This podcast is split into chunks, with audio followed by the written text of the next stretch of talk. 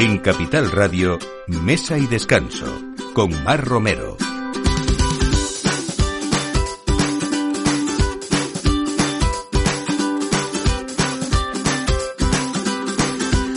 Buenos días, esta es la hora como siempre del aperitivo aquí en Mesa y Descanso en Capital Radio y acompañándoles como cada domingo en esta hora preparando la mesa pues con esos grandes profesionales y esas personas que nos ayudan sobre todo a elegir buenos vinos, buenos platos y también nos, nos entretienen. Desde luego hoy vamos a ir a través del vino de viaje a la denominación de origen Arlanza y a través de Sofía García, bisnieta de viticultores, nos vamos a ir a los a las bodegas Palacio de, Lerma para contar también un poco no solamente sus proyectos, cómo están recuperando viñedos antiguos, pero sobre todo cómo es esa denominación a veces poco conocida, tan cerquita y tan parecida para algunos a la Ribera del Duero, pero también con esa personalidad propia.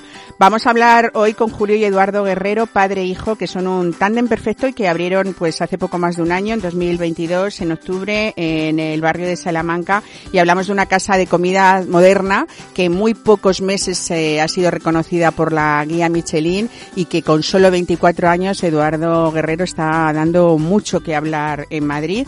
No sé si ustedes lo saben, seguro que muchos sí, pero el próximo martes, dentro de dos días, se celebra el Día Internacional de la Croqueta. Tiene eh, fecha en el calendario para los fans, desde luego, y se trata, como saben, de uno de los bocados eh, más exitosos en nuestro país y con más versiones que puede haber. Eh, quien propuso un día propiamente este día dedicado a la croqueta fue una periodista, Cristina Barbero, así que hoy la vamos a tener con nosotros porque nos va a hacer esa ruta importante, por lo menos en Madrid, que cuando uno va a una taberna quizá ya denota un poco solamente con ver una croqueta si hay un gran cocinero detrás o no. Y vamos a empezar precisamente no a terminar, sino vamos a empezar el programa hoy pues haciendo un pequeño y modesto homenaje dentro de ese cariño que teníamos todos a Javier Ollar Arvide, eh, el último de esa saga familiar que fundó el primer tres estrellas Michelin de España. Eh, falleció el pasado 5 de enero, hace tan solo unos días y yo creo que junto con sus padres Jesús Ollarvide y Consuelo Apalategui y su hermano Iñaki, ellos eh, rubricaron uno de los capítulos dorados de la restauración madrileña. Tenemos hoy con nosotros a dos cocineros, perdón, a dos personas y dos amigos, un gran cocinero que es Borja Eletamendía, no sé si luego se sumará Sacha que está intentando llegar a, a este programa. Y desde luego quien le conoció desde muy pequeño, eh, Custodio López Amarra, sumiller de esta gran casa y que además, eh, bueno, eh, entró desde el principio y desde que en 1973 se creó Zalacay. Nadie mejor que ellos para hacer este pequeño, como les digo, homenaje a un grande de la restauración como fue Javier Ollarvide. Todo esto y mucho más a partir de ahora en este programa con Miki Garay en la realización y quien les habla, Mar Romero. Bienvenidos. Mesa y descanso con Mar Romero. thank you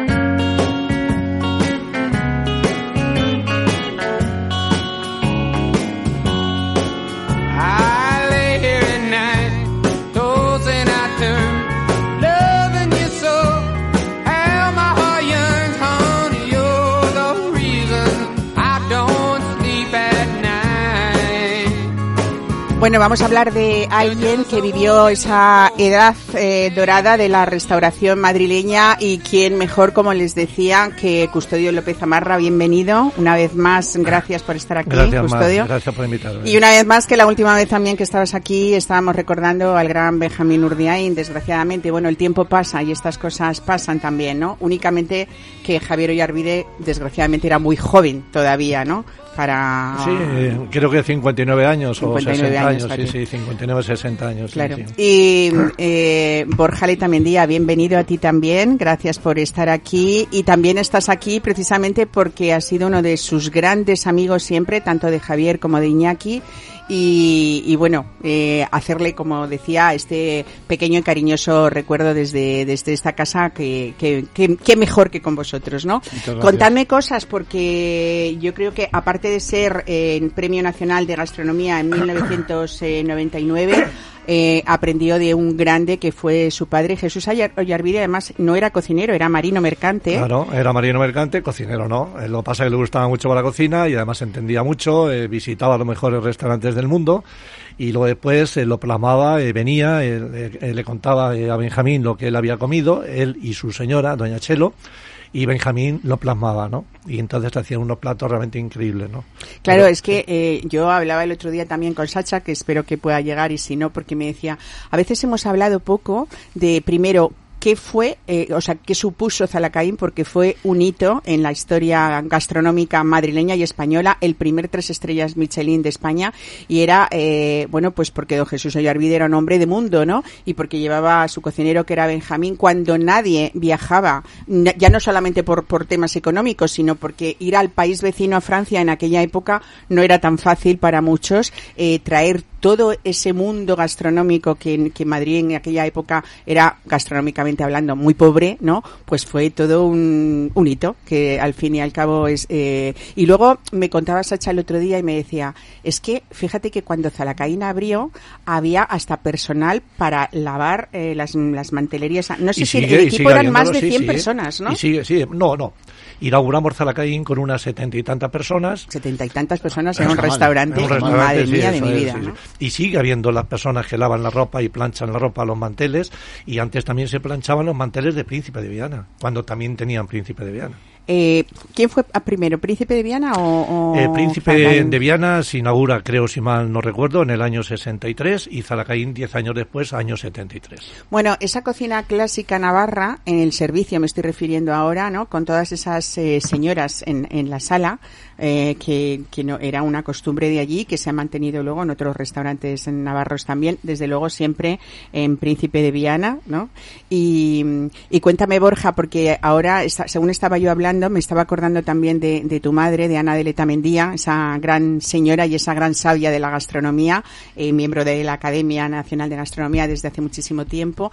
Y ella siempre me contaba, cuando yo llegué a Madrid eh, en los años 60, acostumbrada a comprar en San Sebastián, ir al mercado y ver toda esa riqueza gastronómica que había allí, por lo tanto, claro, derivado de eso, esa gran cocina, ¿no?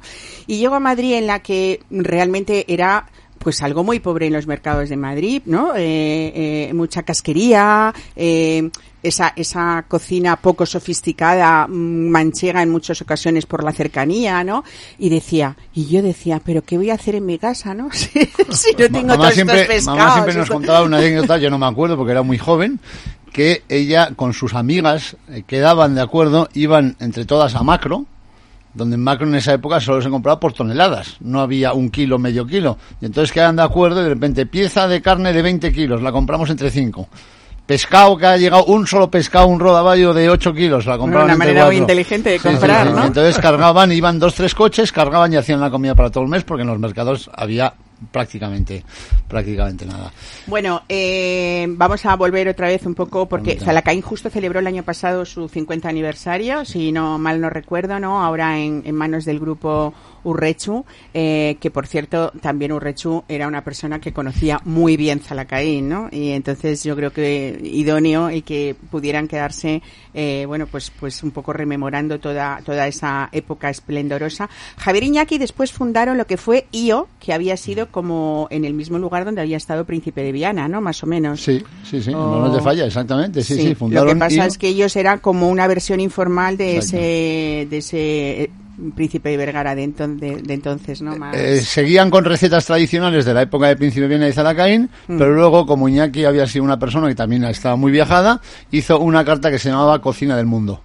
Y entonces tenía una serie de platos que, bueno, pues eh, un poco aplicaban técnicas o, recetas de otros países que no era cocina navarra ni española. Bueno, de, de, los muchos amigos cocineros eh, y restauradores también y hosteleros que en estos días han hecho declaraciones en la prensa, eh, no es porque se haya ido Javier, pero realmente todo el mundo coincide, Custodio, en esa gran persona que eran tanto él como, como Iñaki. Eh, y, y, bueno, y tristemente desaparecidos eso a una, a una época, o sea, a una edad muy joven, porque estamos en plena, en plena vida, ¿no? 59, 60 años, ¿no? Yo la verdad que cuando me, cuando me dieron pues la noticia el día 5 de que había fallecido Javier, me entró un escalofrío realmente tremendo, ¿no? Porque yo además, como los he conocido, yo recuerdo en un pequeño detalle cuando en el año 73, cuando iba don Jesús y la señora con los niños, ¿no? Con los niños que eran Javier y Iñaki. Porque cuando conociste tú, a, cuando conociste a Iñaki y a Javier, ¿cuántos años tenían? Ellos tenían, Javier tenía 10 años Fíjate. y Iñaki tendría 14, una cosa así. Es más, Javier era muy majete eh, siendo un niño, ¿no? Porque además tenía el pelo rubio que le tapaba ahí las orejas y yo recuerdo en el despacho donde ellos comían, que estaba justamente al lado de, de la cocina, que yo le preguntaba a Jesús, digo, ¿y, y a la niña eh, eh, quiere alguna cosa? Y dice, Zamarra. Y él me decía, dice, es un niño. Y entonces, bueno, se echaron a reír, ¿no? Y entonces Javier tenía nueve años, o nueve años o diez años, sí, sí. Y entonces los he tenido siempre mucho cariño a todos, ¿no? A don Jesús, a la señora doña Chelo, que todavía vive. Creo que está amarilla porque no conoce, me parece. Y Iñaki, que no pude venir al entierro porque estaba de boda en Ripoll, de uno, de un hijo de un compañero de Feliz Celada, que también ha fallecido hace 20 días o 15 días. Y, y a Javier, que he tenido mucha relación también con él durante toda la vida. Hablé con él, hablé con él, él me llamaba mucho y yo también hablaba mucho con él. Yo creo que era la única persona de Zalacaín que, que teníamos muy buena relación, digo, eh, hablando, ¿no? Ujú. Y, y nada, y, y, en fin, y la verdad que lo sentí, lo sentí tremendamente, ¿no? Porque le quería mucho. Escribió un artículo muy bonito que lo publicó en la Real Academia de Gastronomía, que a mí me da mucha vergüenza, ¿no? Que hablaba sobre mí como el tercer hijo, ¿no? Y entonces, Qué bueno, bonito, yo- ¿no? sí, sí. Qué bonito. Es un artículo realmente precioso que lo publicaron. Yo no lo voy a publicar porque me da vergüenza, ¿no? De lo bien que hablaba de mí, pero ya no se trata de que hablase bien de mí. Yo realmente le he tenido un cariño muy, muy especial a toda la familia, pero fundamentalmente a Javier, que es con el que más relación he tenido estos últimos años. Porque con la madre hablé no hace mucho, un día que estaba en el Escorial comiendo en el Charolés y me dijo Manolo, dice, ayer estuvieron la señora y su hermana, que también ha fallecido unos días antes de. Benjamín, Sí. eh, la señorita y entonces bueno pues la verdad que muy triste muy triste me fui al tanatorio eh, cuando me supe y cuando ya le llevaron que era las 5 de la tarde después del anatómico forense pues me fui con mi mujer y con otro compañero también Daniel que era el jefe de economato nos fuimos con las eh, con las mujeres y estuvimos allí hasta que le dieron la misa a las ocho y pico y ya pues nos Ujú. vinimos no para darle el último adiós de de, mucho cariño. Borja, tú has estado ligado siempre a él, has sido un amigo personal tuyo, aparte de lo profesional. Fíjate que a mí siempre me ha surgido la, la, la pregunta de por qué, siendo hijos de, bueno, por supuesto, un gran restaurador que ha entendido la restauración como nadie y que a partir de Zalacaín, pues siempre contamos lo mismo. ¿Cuántos, ¿Cuántas generaciones han aprendido de esa escuela, tanto de sala como de cocina, como de sumillería? Ese trío eh, será distinto después en otras generaciones, pero nunca va a ser igual, ¿no? El trío de, de, de Blas en sala, de, de Benjamín Urdiain en cocina y de Custodio López Zamarra. Pero siempre me- se me ha ocurrido pensar por qué los dos hijos de don Jesús Ollarvide decidieron ser cocineros cuando su padre no lo era, ¿no? Yo tampoco era cocinero. y eres un magnífico Y cocinero. empecé a trabajar en Texaco. Ajá. Y un día llegué a casa y le dije a mi padre, voy a cambiar el aceite de coche por aceite de oliva. y, y estuvo tres meses sin hablarme. Creo que nos olvidamos de un tema. Y creo que Custodio va a estar de acuerdo conmigo. Una familia dedicada a la gastronomía. Pero esa familia, yo creo que sin Benjamín en cocina, que le trajeron de un restaurante de Bilbao, ¿eh? se empeñó Jesús en que quería que viniese, que fuera él la persona. Por algo sería, ¿no? Por algo sería. Para mí, Benjamín ha sido y será uno de los mejores cocineros que ha habido en la historia de la gastronomía mundial. Yo siempre digo Porque que... el paladar que tenía Benjamín era impresionante. Bueno, y además ese maestro de Claro, salsa. lo que decía Custodio antes, que Jesús viajaba mucho, iba a buenos restaurantes y traía la receta. Entonces traía la receta y como todos tenían un buen paladar, a mí me acuerdo que a mí también me lo hacían. Cuando yo estaba en Príncipe de Viana en la cocina, de repente Chelo o Javier me decían, invéntate una receta. Entonces yo bajaba con el plato, lo probaban y me decían, les mandaba la receta y me decían, ponle 0,01 miligramos más de pimienta roja, quítale la pimienta verde, verde, ponle una gotita de aceite en vez del vinagre de Jerez y vuelve a hacer el plato. Sí. Lo clavaba. Bueno, pero ellos, ¿por qué crees que se dedicaron a la Tenían un gran paladar. Por eso, ¿no? Hombre, ellos venían, ellos venían del puerto de, de Chegarate, donde tenían un restaurante allí creo que magnífico, yo no le conocí, y entonces eh, ellos aterrizaron aquí con Príncipe de Viana en el, ahí en la calle Manuel de Falla, donde ya no existe, lógicamente, que por cierto ha fallecido también Valen, la cocinera, hace tres días, hace tres días o cuatro días, ha fallecido también la gran cocinera de Príncipe de Viana, que era Valen. Que era espectacular. que era espectacular, también ha fallecido. Bueno, estábamos comentando cómo en estos días eh, hemos leído y hemos escuchado a grandes compañeros de él, de Javier Ollarvide, reconociendo esa gran persona y sobre todo ese gran profesional. Tenemos al teléfono a Elena Arzac. Así que Elena, buenos días, bienvenida a Mesa de Descanso. ¿Qué tal? Eh, mira, estamos aquí hablando con Custodio López Amarra, con Borja Eleta Mendía y, te agradecemos además que seguro que en este momento que estarás ahí en cocina o trabajando, pues nos dediques estos minutos, pero sí me gustaría que, comentaras algo sobre, bueno, pues la gran pérdida desde luego y sobre todo el semblante o la semblanza de esa, de esa gran persona que fue Javier Ollarvide para ti. Sí, bueno, antes de todo quiero saludar a todos los que estáis ahí grandes personas, Benjamín, eh, eh, bueno, eh, hablando de Benjamín, Custodio y todos los que están ahí, Borja, vosotros, y, me parece un tema muy importante el poder hablar de Javier Ollarvide y de su familia, ¿no? Mi familia y su familia siempre han estado muy unidas, ¿no? Mis padres siempre me han dicho, eh, se han llevado un disgusto tremendo porque querían mucho a Javier y a su familia. Y, y claro, ellos siempre dijeron, ¿no? Eh, eh, los Oyarbide fueron los primeros eh, que tuvieron un restaurante espectacular en España. Es, es más, fueron los primeros en conseguir tres estrellas Michelin, pero luego siempre eran muy generosos y amigos de, mis, de sus amigos. Y a mm. mis padres les ayudaron mucho. A mi padre tanto a nivel de cocina como de restaurante. Y luego mi madre, que era también muy amiga de, de, de Chelo y de, y de, y de eh, de la tía, sí, sí, y de Jesús, claro, eh, siempre le daban eh, muchos consejos para tener, pues, eh, todo en orden, los detalles de la decoración, etcétera. Pero Jesús para para mi padre nunca tuvo nunca tuvo secretos y todos lo, y le invita, les invitaba a ir a Zalacaín para que conociesen los detalles. Claro, mis padres en su día tenían un restaurante más humilde, ¿no? Pero ellos eran muy generosos y bueno, Hablando de Javier, Javier es más o menos de mi quinta y yo le he conocido a Javier desde pequeña y también he podido ver eh, eh, su pasión por la gastronomía, ¿no? Y sobre todo, Javier eh, heredó de sus padres esa generosidad de sus amigos, lo da todo por sus amigos, enseñaba todo. Yo me acuerdo una vez que vino aquí a unas jornadas gastronómicas que hubo aquí en, en Chaurrondo y trajo un menú y no se despegó del PAS en un solo ni un solo segundo no eh, le daba igual estar dando una comida eh, eh, para como digo yo de alto copete o para gente sencilla no Javier tenía esa elegancia innata y era muy amigo de sus amigos. O sea es que me quedo corto corta en, en las cosas que ha dicho Custodio.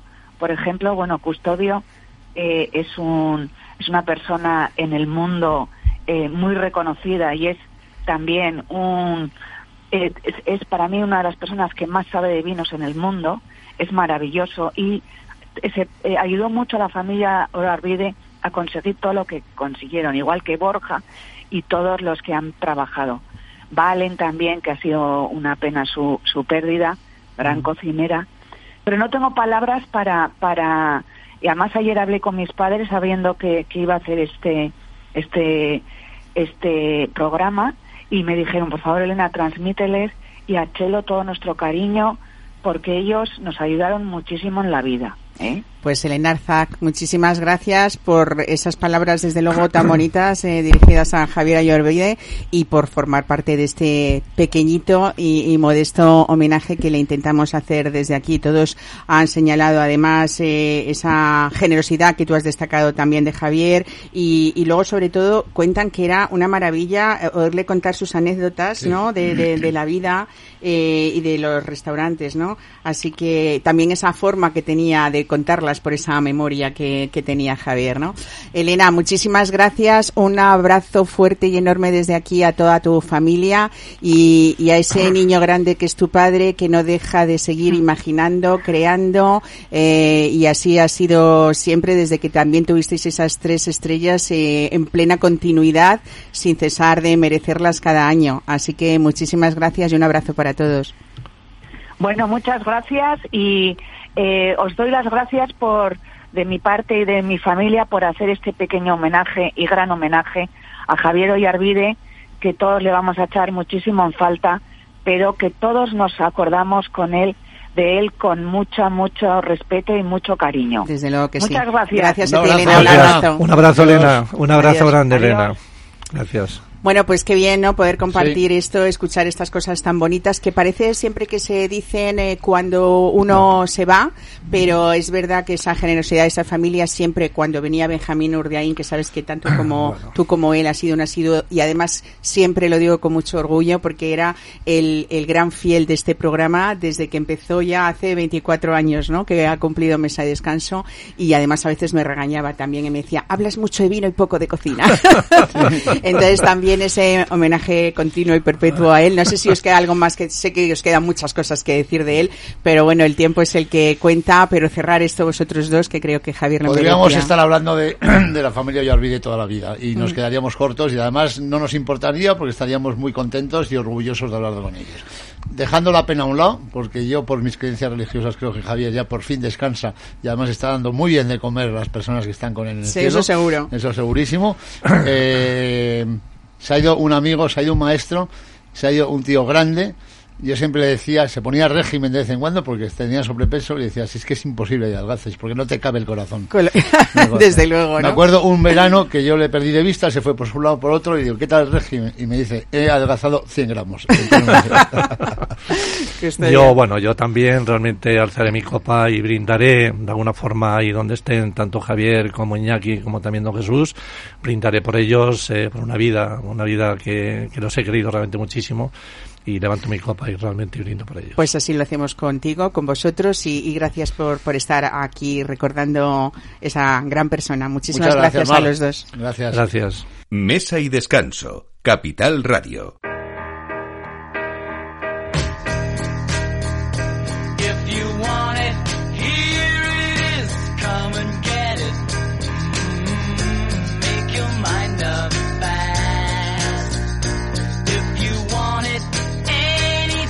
Pues hablamos ahora de una tradición vinícola eh, en la ribera de la Arlanza que se remonta nada menos que al siglo X y nos vamos de la mano de Sofía García Rodríguez a la bodega Palacio del Lerma y con ella vamos a hablar de tradición elaboradora de toda una familia desde hace más de un siglo. Sofía, buenos días, bienvenida. Buenos días, Mar. Muchísimas gracias por invitarme.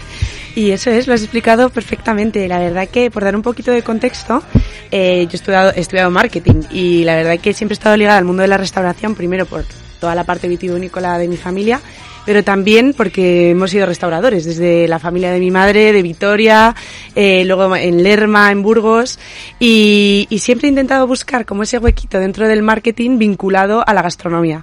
La verdad que empecé en grandes compañías tipo McDonald's, Subway, que no tiene nada que ver con esta alta gastronomía que hablamos, pero ya empecé a meter un poquito el pie en, en el mundo gastronómico. Qué bien. Y el vino siempre ha sido un hilo conductor eh, de mi vida. O sea, la verdad que nací entre viñedos, pero literal. O sea, la vendimia ha sido una fiesta en nuestra casa desde pequeños. O sea, el, ir a vendimiar, el eh, cuidar las cepas, la poda, ha supuesto siempre un proceso eh, de celebración y que yo lo he vivido desde pequeña pues con muchísimo entusiasmo. O sea, yo iba al cole, me acuerdo, con cuatro añitos en infantil y, y les contaba les contaba, mm, eh, perdóname, eh, les contaba lo que hacía el fin de semana y no se lo podían creer, porque les decía, "Le- he vendimiado, he pisado la uva, entonces, Ah, perdón. perdón. Eh, se me escucha bien ahora, ¿no? Sí, sí, sí. Vale, perfecto. No, te estaba diciendo simplemente que no pasa nada, que no, que no dieras al, Ah, al micro porque si no se, Vale, no vale, se nos perfecto. escucha bien. Perfecto, muchísimas gracias. Y, y nada, la verdad que siempre he ido con eh, pies de plomo, ¿no? Ayudando en lo que podía en la bodega. Eh, mis padres montaron esta bodega en el año 2000. Por dar un poco de contextualización, estamos en Lerma, Burgos, y estamos, o sea, la denominación de origen eh, en la que está nuestra bodega es Es una denominación bastante desconocida porque es muy pequeñita. Yo, en términos más marqueteros, la llamo denominación boutique, porque así es, ¿no? Hacemos un producto muy exclusivo. Y, y ahora os contaré un poquito en detalle por qué también es una denominación muy especial. Pero por tener un poco dimensiones, eh, en, la, en, Ar- en Arlanza elaboramos un millón de kilos eh, versus 117 millones de Ribera y 338 de Rioja. O sea, el- Madre mía. es eh, lo que os digo, algo muy exclusivo, muy pequeñito, muy cuidado, muy artesanal, ¿no? Em, y como os digo, pues nos situamos entre esas dos grandes denominaciones, pero siendo algo pues muy muy pequeñito y muy exclusivo. Y algo también que os diferencia mucho, que es esa altitud que hay en Arlanza, que son casi 900 metros. Exacto. Hoy que estamos todo el mundo buscando esos vinos frescos, esa... Tengo aquí a Custodio que te invito a que intervengas también cuando quieras, pero es verdad que ahora todo el mundo, eh, pues hace años alguien que plantara vides, me imagino, a 800 y pico metros dirían que están locos, estaban locos, ¿no, Custodio? Sí, y ahora es que es como el orgullo de haber podido mantener todo esto, aparte de mantener esas cepas, en vuestro caso, por ejemplo, plantadas en vaso, eh, todavía, ¿no? Que, que bueno, pues hace esos, que esos vinos sean eh, completamente distintos, olvidándonos de vinos pesados, con mucho cuerpo, ¿no? Absolutamente, justo vamos por ahí, ¿no? Y bueno, gustazo tener aquí a Custodio, es un súper placer para mí, interviene cuando, gracias, cuando sí, quieras. sí. Eh, y, y justamente esa es una de las cosas que nos diferencia, ¿no? Eh, si os dais cuenta, cuando nos vamos acercando a zonas de Ribera, a Rioja, rápidamente en la carretera vemos viñedos por todas partes. Cuando nos acercamos a la Arlanza, prácticamente no se ven. ¿Por qué? Porque en vez de ser cultivos extensivos, son pequeños minifundios y que además se encuentran a gran altitud, se encuentran en el monte. O sea, son majuelos muy pequeñitos eh, que se encuentran en el monte. Y esto nos ha beneficiado en, eh, por varias razones. O sea, en primer lugar, seguro que habéis escuchado hablar de la filoxera. Fue una, una enfermedad Plaga. que afectó gravísimamente a todos los cultivos, pero sobre todo también al del vino, hace aproximadamente 100 años. Entonces, ¿qué ocurría? Pues al final, como un virus, en unos cultivos extensivos, pues eh, se reproducía rápidamente y acababa con los viñedos. En nuestro caso, como los majuelos estaban separados y eran pequeñitos, algunos se vieron afectados y otros no. Y eso hace que a día de hoy seamos de las pocas zonas de España con viñedos centenarios y prefiloséricos. Sobre todo quizá también por esos suelos que ahora son los arenosos donde la filosera, que es ese insecto que se comía las En Toro, raíces. en Toro hay- en En Toro, Toro sí. también hay, hay ¿no? En Rías miedo, Baixas, sí. que también hay suelos de arena, Rías algunas Baixas zonas, también, mm, sí, sí, pues sí. es donde, claro, la filosera no llegaba y por lo tanto no... Bueno, eso. Eh, hay un proyecto muy bonito de recuperación de viñedos que tú además estás como además muy implicada eh, en, en la bodega, eh, aparte de tu padre, que es el propietario, el gerente, eh, Ramiro García Arnaiz, vamos a decirlo también, es el presidente de la denominación de origen Arlanza, es. que por cierto, en los dos o tres últimos años están haciendo una promoción estupenda de que todos nos dediquemos a conocer, bueno, estas peculiaridades de las que, las que nos estás contando, ¿no? Tesoros Olvidados es ese es. nombre del proyecto que, que lo que estáis haciendo es recuperar, recuperar viñedos, ¿no? Justamente, eh, Tesoros Olvidados es la recuperación de esos viñedos abandonados. Al final Arlanza era una denominación muy pequeñita también porque esos majuelos normalmente se usaban para consumo de vino de las propias familias y de las propias casas. Eh, siempre ha sido algo como muy boutique, muy, muy, muy de casa, ¿no?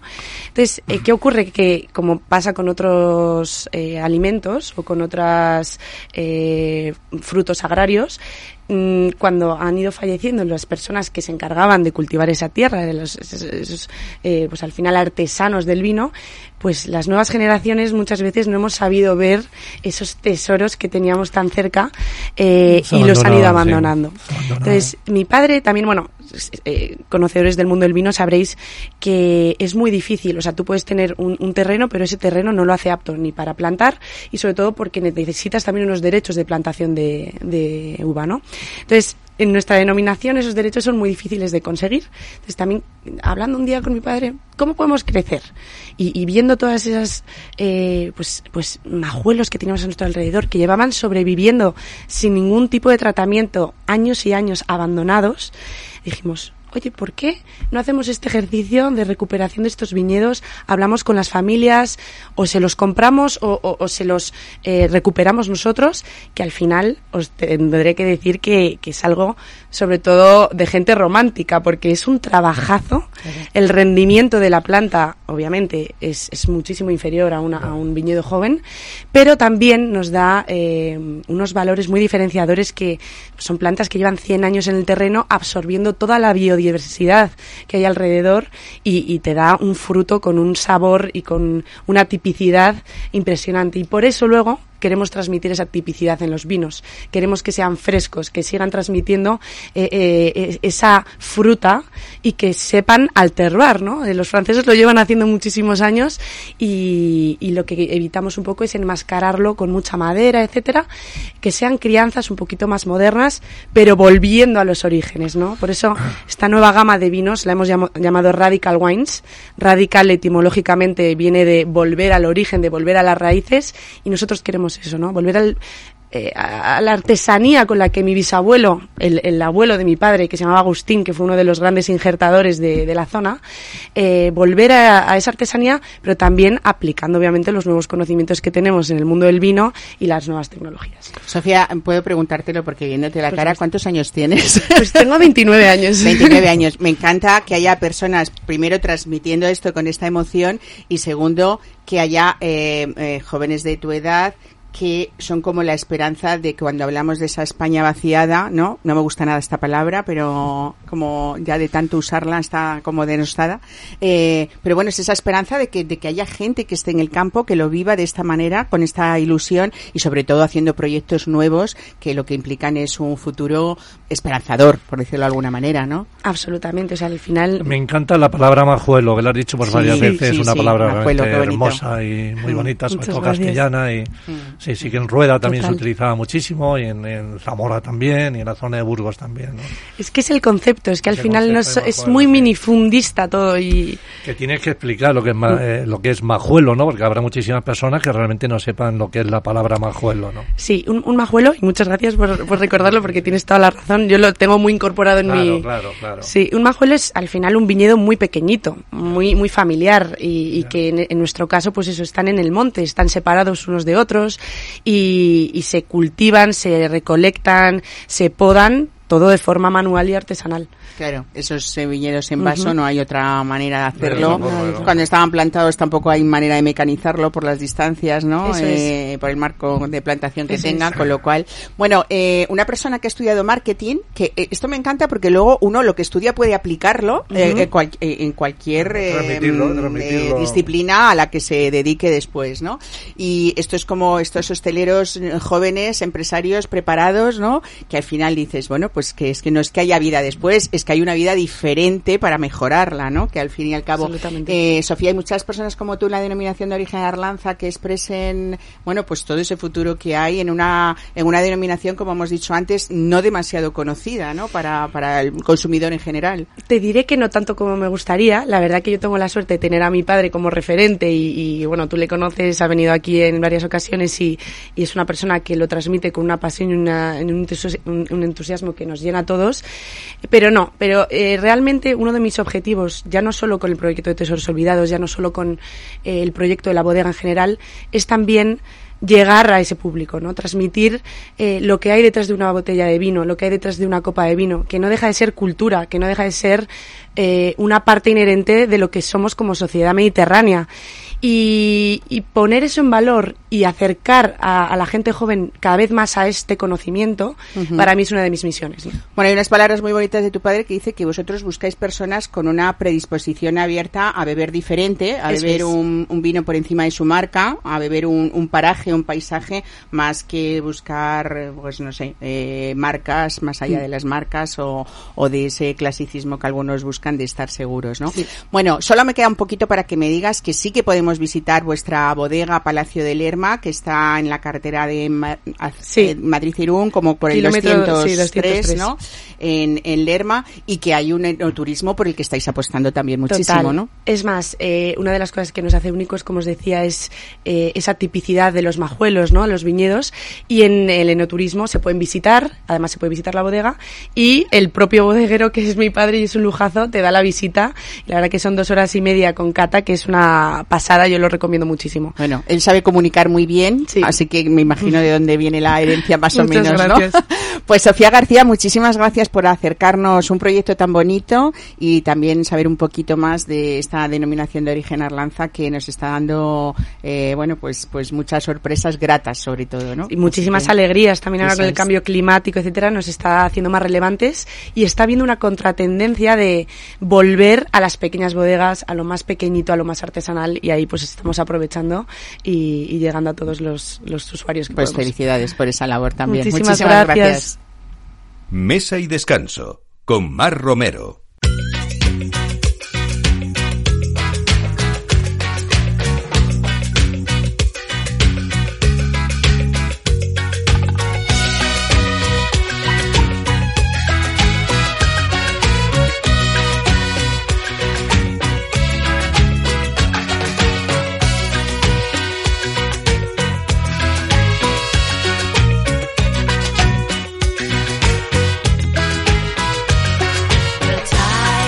Bueno, a mí me encanta hablar de proyectos eh, singulares como el que nos ha traído hoy Sofía y sobre todo de personas valientes.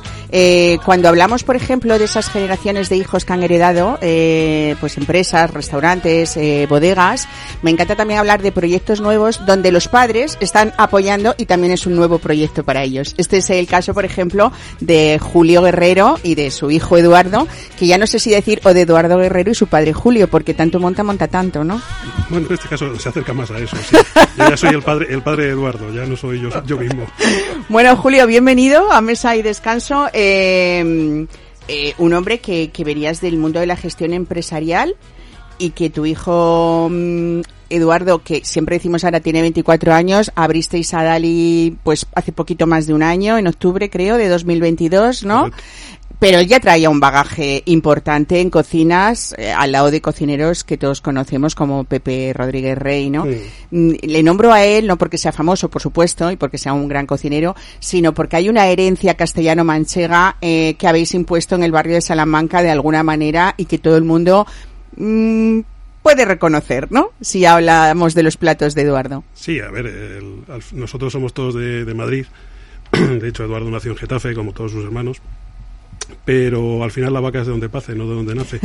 Y acabamos, después de 20 años, pues cogiendo mucho de, mucho de la tierra y eso Eduardo lo transmite en su cocina, obviamente.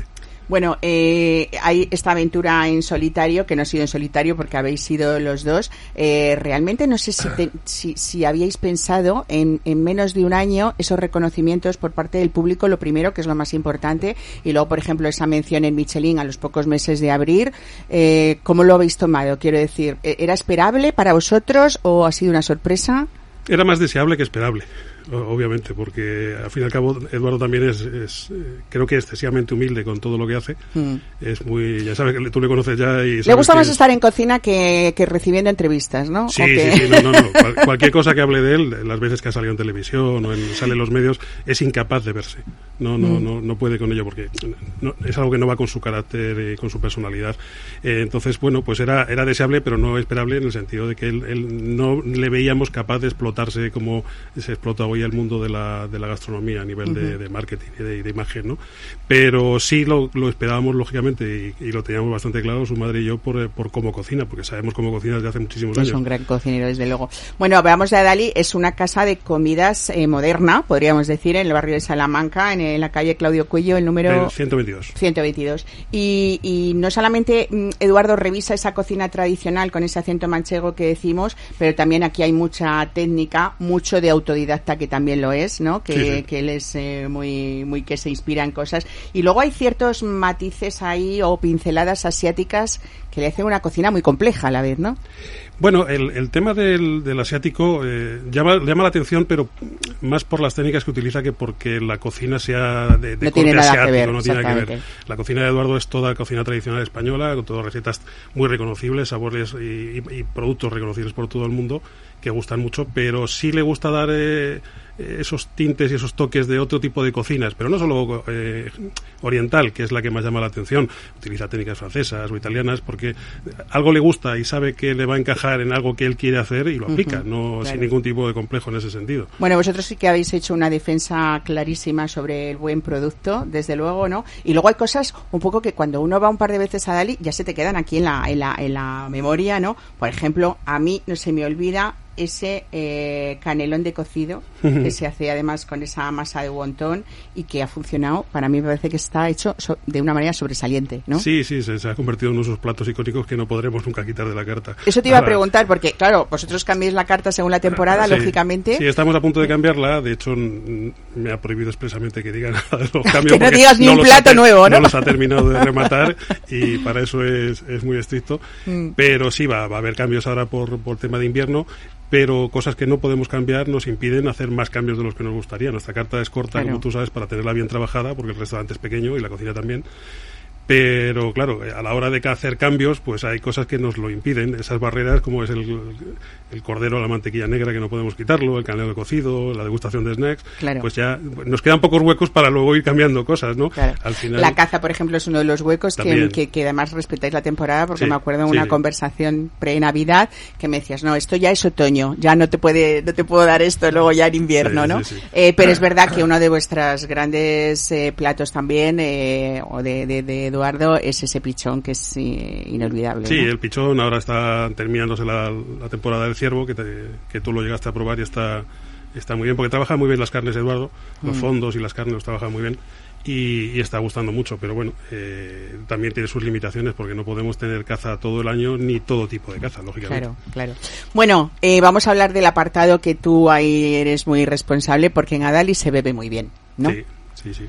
Eh, hay una carta mm, pues con mucha variedad de denominaciones de origen eh, y luego mm, hay muchas referencias que no son las habituales, que eso a veces se agradece, pero luego habéis hecho como, como el poco a poco en todo, que creo que es un poco vuestra filosofía, también el tema de la carta porque los precios son contenidos y da la posibilidad de ir disfrutando un poco, que es de lo que se trata, ¿no? De todo. Sí, intentamos que sea un conjunto todo lo que es la experiencia gastronómica de, de Adali, que sea un conjunto, no solamente la, parte de, la comida, que sí es evidentemente el- la parte troncal, pero no es, no es toda la esencia de lo que ofrecemos. Eh, queremos que sea una experiencia tanto en tema de vinos como, como la, que es el servicio en sala. Ahora mismo estamos, hemos incorporado personal nuevo, hemos metido algún idioma más, con lo cual gente que, que sabe bastante trabajar bastante bien. Como estamos en el barrio de Salamanca, recibimos mucha visita de extranjeros y, siempre es bueno tener gente que hable, que hable idiomas y tenga una capacidad de, de dar un buen servicio. Vamos a incorporar ahora, mm, en breve, en una semana o dos semanas como mucho, pues nuevas eh, cosas que iremos aplicando en sala, presentaciones de sala, montaje de platos en sala. Iremos dando pequeñas pinceladas para ir mejorando toda esa. Sí, en ese poco a poco que yo decía ha sido tanto el hecho de ver vuestro esfuerzo en esos detalles de vajillas preciosas, ¿no? Hay platos muy bonitos para cada diseñados para cada una de las recetas eh, de Eduardo y luego también ese esa sala acogedora que cada vez ha ido siendo más acogedora, ¿no? Como eso, más eso intentamos. también, ¿no? Acabamos de hace poco además también para mejorar un poco la, la sonoridad dentro de cuando está el restaurante completamente lleno, que bueno, gracias a Dios cada vez es más, es más recurrente. Y bueno, siempre que hay mucha gente es evidente que en un local pequeño pues puede haber mucho ruido, ¿no? Eh, La gente tiende a hablar alto y se emociona, sobre todo si se toma un par de botellitas de vino y está todo el mundo contento y a gusto, entonces pues se refleja más todavía que están a gusto, pues eh, Claro, claro sí. emocionándose, ¿no? Pero bueno, hemos intentado también mejorar esa parte y iremos mejorando poco a poco. El, Qué hay que ir haciendo con la experiencia y, lógicamente, también contando con las perras que están en el banco, que, que el dinero no sale Bueno, está de muy los bien árboles. cuando hay un gran cocinero que haya detrás alguien que le esté gestionando, porque esto lo decimos muchas veces en este programa, que estamos llenos de ejemplos de grandísimos cocineros y malos gestores, desgraciadamente, porque Sí, ellos toda su obsesión que es el producto, la el hacerlo todo la creatividad bien. es muy loca. Pero claro, luego hay que, eh, y ahí sí que toca también, aquí siempre se habla mucho de sala, no solamente de cocina, creemos que la- lo uno sin lo otro no va a ningún lado, eh, pero yo voy un poco a tu experiencia y después de este Mm. año y poco, eh, ¿cómo creéis que ha sido un acierto tu cambio en tu vida personal y profesional Oh, o no? Sí, sin ninguna duda, sin ninguna duda. A ver, es, es una gran experiencia el trabajar con mi hijo, eh, porque hemos encontrado un equilibrio para llevarnos bien, cada uno llevando su área, potenciando lo suyo, sin que lleguemos a las manos en ningún momento. Y mejor, porque ti- tiene unas manos que parecen dos, dos martillos pilones, con lo cual mejor que no llegue a las manos nunca con él. Pero bueno, hemos llegado a un entendimiento bueno, donde trabajamos muy bien juntos, nos divertimos, eh, estamos muchísimas horas juntos, con lo cual tenemos que divertirnos nosotros con nosotros mismos, pero también con los empleados, ¿no? con, con nuestro personal y, y pasarlo bien. Y hemos, hemos- yo creo que he acertado eh, por, por varios motivos, ¿no? El principal por el tema de trabajar con él, pero luego también porque, bueno, pues para mí me es muy gratificante tratar con la gente y, y conocer gente nueva de todo tipo, ¿no? En esa gestión ap- em- a- empresarial a la que te dedicabas antes, ¿había tanta cercanía con el público o, o no tanto? No, no, no, no. Nada, para ¿no? Para nada. Ah, sabía la vía porque siempre hay proveedores, hay clientes y hay gente con la que tienes que tratar, pero. Pero no este menos. día a día, No ¿no? De- día a día y tan, tan sumamente cercano. Pues eh, Julio Guerrero, una vez más, eh, felicidades, eh, sobre todo por, por ese tándem que habéis conformado, ¿no? Esa cocina maravillosa que con la que se disfruta y luego una vez más hablar también en esos menús, pues de precios comedidos y, y gente que puede ir todos los días a comer a Dali también, ¿no? Sí, intentamos que, que los precios estén lo más aquilatados posible dentro de lo que nos permite la situación actual. Desde Que, luego, el mercado, ¿cómo está? Te levantas hoy con un precio, mañana te levantas con otro distinto, pero casi nunca es para abajo, es una cosa curiosa. Mm. Entonces, bueno, tenemos que ir haciendo pequeños equilibrios para, para conseguir que eso esté equilibrado, pero de momento lo vamos consiguiendo. Eh, si esta tarde lloverá, mañana te lo digo. Pues nada, muchísimas gracias, Gracias lo he dicho, gracias por venir hoy. Mesa y descanso. Capital Radio.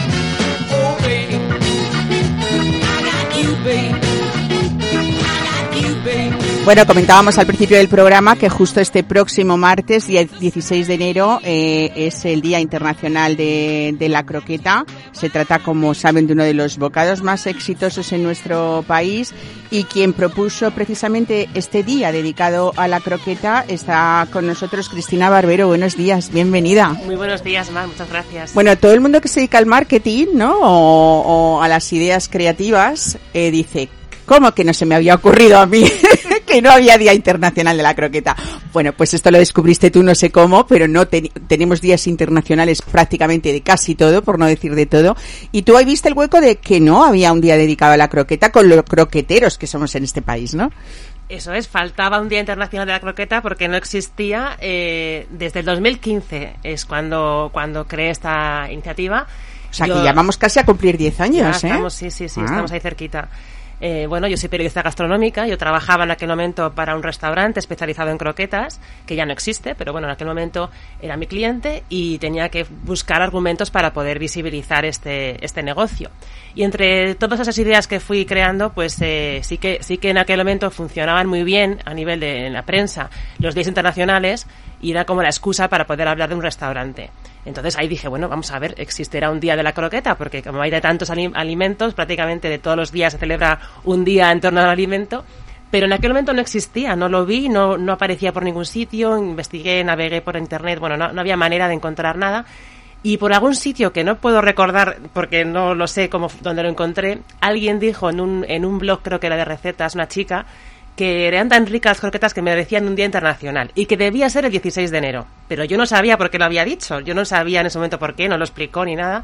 Luego ya investigando sí que sí que ya tenía una explicación y hay una fecha, digamos, que es la que se considera la primera vez que se, que se creó la croqueta como la conocemos ahora mismo en 1817, que fue el Antoine Carême, el cocinero de la corte real, que las elaboró para una cena de gala para el archiduque de Rusia, Ujú. un 16 de enero de 1817.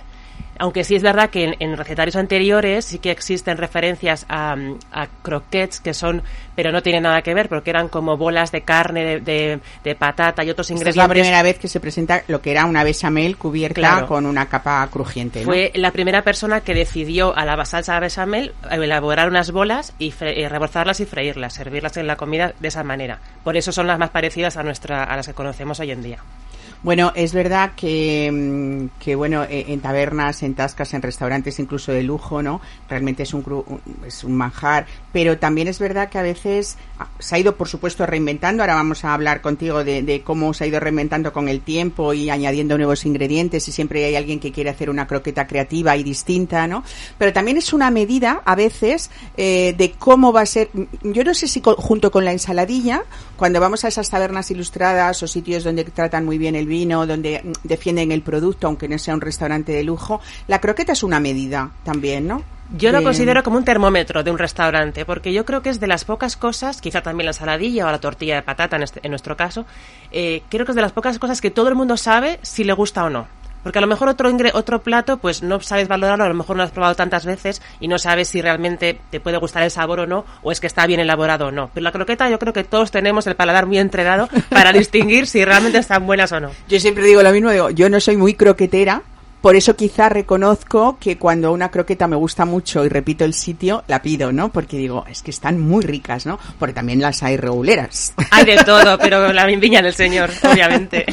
Bueno, eh, como te decía, eh, ahí en estas ya prefechas o, o anunciando este 16 de enero que nos espera, estamos eh, llenos de noticias de la ruta de tal croqueta o las mejores croquetas de tal sitio, de Madrid en este caso, de Barcelona, de, de donde sea. Eh, ¿Tú tienes tu ranking o no?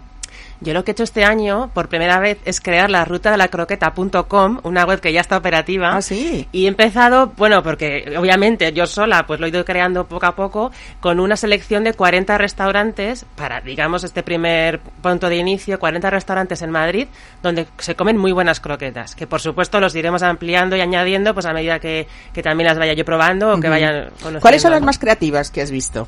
Luego hablaremos un poco de las más tradicionales, pero... Pues las más creativas, eh, a mí me gustan, bueno, a mí me gusta un poco de todo, ¿no? Lo hablábamos un poco antes. Si están buenas, pues es que son, son válidas, están ricas y pueden funcionar tanto clásicas como, como más innovadoras. Pero a mí me gusta mucho que, restaurantes de cocina internacional estén apostando por las croquetas y estén utilizando ingredientes que no son nuestros, que no son co- comunes en nuestra, en nuestra cocina y que la están incorporando en recetas muy sabrosas muy, muy originales, ¿no? Hay restaurantes japoneses, por ejemplo, hay uno de los que está también en la ruta, que es eh, Nomo o mm, Cuoco 360, que es un restaurante español, eh, bueno, perdón, el restaurante está en, en Chueca, pero que es cocina viajera, y esos son recetas que de mm, croquetas de verdad muy interesantes, con, con pato, eh, con, con chili, con un montón de, sabores, muy ingre- ingredientes muy interesantes. Eh, y, y bueno, como experta gastronómica, ¿qué dirías que tiene que tener una croqueta para considerarse que es como tiene que ser o que está muy rica o que sube un poco el nivel de la media? Bueno, eso, es- eso igual te lo pueden explicar mejor los cocineros, porque al final yo soy periodista, pero bueno, sí es verdad que lógicamente lo, lo que entendemos es que sean cre- cremosas por dentro y crujientes por fuera, esa es la, la base, ¿no? Ujú. Luego el equilibrio también entre los sabores, por supuesto, como todo en la cocina, que haya una buena base de buen- buenos ingredientes, porque sin eso pues no se puede cocinar. Y en este caso, como es una, una receta bastante laboriosa, pues también mucha paciencia, porque esto de ir añadiendo las- el líquido poco a poco, despacito, sin re- removiendo, pues eso es dedicarle mucho tiempo y mucho cariño, ¿no? Yo creo que cada maestrillo también tiene su librillo, por decirlo de alguna manera, porque en ese tiempo largo y lento que parece que una bechamel se hace en cinco minutos, pero si queremos hacer algo bueno lleva su tiempo y requiere muchas cosas, pues es verdad que cada uno, unos apuestan pues por, por leche cruda, otros apuestan por leche de oveja, otros apuestan por hacer un sofrito con cebolla, aquí entraríamos luego también en el mundo de la tortilla de patatas, si es con cebolla o sin cebolla, eh, otros, eh, hay muchos restaurantes en los que siempre en esa bechamel aportan un poquito de nuez moscada, ¿no? Todos, eh, pero en realidad no hay una receta oficial a seguir básica No. o... Bueno, incluso también hay quien, quien mezcla mitad leche, mitad caldo, también, dependiendo un poco de cada uno. Es que lo que tú acabas de comentar, cada cocinero tiene su, su truco. También lo ¿no? importante es que sea sutil, ¿no? Porque hay eh, croquetas riquísimas de jamón en los que se apuesta por un buen jamón con un buen caldo, pero luego a veces asistimos a alguien que ha concentrado de tal manera el caldo que aquello es como que llega un poco a casi Bueno, embargar, ¿no? Tiene, O sea, que, tiene que jugar siempre en un equilibrio, ¿no? Que tiene que estar buena la, la, la receta final. Claro. Bueno, pues eh, ya casi, pues eso, 19 años vas a, use, perdón, 9 años vas a cumplir eh, de este de este día internacional. Eh, ¿Las tuyas, las preferidas, cuáles son? Bueno, yo soy muy clásica, a mí me gustan mucho las croquetas de jamón, las de cecina me gustan mucho, me gustan mucho las de queso. Yo hay una hay un restaurante que me gusta mucho que que venía restaurante en Madrid y ahora están en Valencia, son vegetarianos y son restaurante de Oslo. Eh, croqueta de gorgonzola, nueces y ralladura de lima. Me parece una combinación fabulosa. De lo sencilla que parece, pero en realidad, porque funciona muy bien el queso con la nuez y la ralladura de lima, lo que hace es como contrastar un poco ese punto cítrico. Me parece como sencilla, pero elaboradísima y riquísima. Es una de las mejores que, que recuerdo. Bueno, eh, tenemos muy cerca ya, en unas próximas semanas, eh, este congreso gastronómico que es Madrid Fusión y que incluye además desde hace muchos años ese concurso a la mejor croqueta, ¿no? Eh, que en este caso casi siempre es de jamón, creo, o siempre, pero deberíamos dar paso a, a esa imaginación y a esa creatividad. Bueno, quizá ¿no? este año podamos eh, contar algo bastante interesante y novedoso porque eh, por primera vez también voy a colaborar con Solo de Croquetas, una empresa que, que es especializada en croquetas, obviamente, y el 16 mismo de enero lanzamos el sabor croqueta de marmitaco, porque yo como soy del País Vasco, pues tenía que hacer un poco Tú ahí haciendo en a la honor a mis raíces, ¿no? Entonces, este, este es un punto que, con el que empezamos la colaboración, que, que ojalá y seguramente será a largo plazo y que podamos también incluso crear, esto es- me estoy adelantando porque tenemos que desarrollarlo, pero seguramente haremos algún tipo de concurso de croquetas a nivel nacional y no solamente de jamón como las que, la que comentabas, Eh, pero en este caso me hace mucha ilusión porque esta colaboración, porque el 10% de las ventas totales de la empresa de ese día, no solamente de la venta de ese sabor, sino de cualquiera, eh, las van a donar a la, a la Fundación ANAR que trabaja con niños y adolescentes en riesgo de, de exclusión y desamparo. Ah, bueno, a mí me pues parece algo muy ¿no? interesante, una croqueta solidaria, que espero que guste mucho, porque la verdad yo la, yo la he probado, la croqueta de marmitaco, está El Día Internacional de la Croqueta tenía que tener una croqueta solidaria, eso está Por claro, ¿no? Claro que sí. Yo este año una de las novedades que he probado ha sido una croqueta de cochinita pibil. Eh, en un mexicano eh, y también es otra de las versiones que, que uno agradece si realmente está está bien hecha ¿no? Yo creo que la croqueta al final admite un poco todo, ¿no? Mm, Siempre que tengas es. una buena base de ingredientes y la técnica esté bien. Claro que sí. eh, eh, además, es- me gusta mucho que sea tan, tan versátil y que, la, y que permita que la gente sea más creativa, ¿no? Que, que, por supuesto las clásicas están ricas, pero ser creativo en esto es, es, es una... es un plus. Julio Nadali tenemos croquetas o no No quiere Eduardo. no quiere Eduardo hacer croquetas se quiere distinguir de eso no No, no, además que le, es que le queda muy bien. Él hace, hacía en casa unas croquetas de forma cúbica que son líquidas por dentro en forma cúbica Ah, sí, sí, sí, de rabo de toro que eso está para, para Buenísimas, llorar, ¿no? para llorar. Sí, es verdad que hubo un tiempo en el que se llevaba mucho esa la croqueta líquida y además en, eh, en forma de cubo. Recuerdo algún restaurante en Madrid que ya ha cerrado, por cierto, eh, el Chiscón de Castillo, que, que María siempre apostaba por, por, por esa, esa croqueta que estaba muy rica. Bueno, eh, hay día de tortilla de patata también, me parece que será por febrero o algo así, eh, y siempre está esa discusión permanente de si una tortilla de patata se puede llamar patata cuando no- cuando tiene cebolla o no. ¿Para vosotros tiene que tener cebolla o no? Bueno, para, para mí segurísimo que sí, porque es la Para que más mí me gusta. completamente, también, también. En el caso de Sofía, sin cebolla no- Totalmente. no- Totalmente. cebolla. Es otra- es otra cosa. Aquí estamos bastante de acuerdo todos. Bueno, pues nada, aquí hemos eh, terminado el, el programa. Sin querer se nos ha ido, pero bueno, con personas como vosotros es, es muy fácil. Así que gracias a los tres, también a Borja L. Tamendía y a Custodio López Zamarra, que han estado con, con nosotros. eh, Julio Guerrero, Sofía García y Cristina Barbero. Gracias y hoy domingo croquetas, si puede ser, ¿no? Claro Esta que sí. tarde. Con Pásenlo vino. con vino, con vino, por favor, que no falte. Pues pásenlo bien lo que queda de tarde de domingo. Volveremos la semana que viene. Gracias.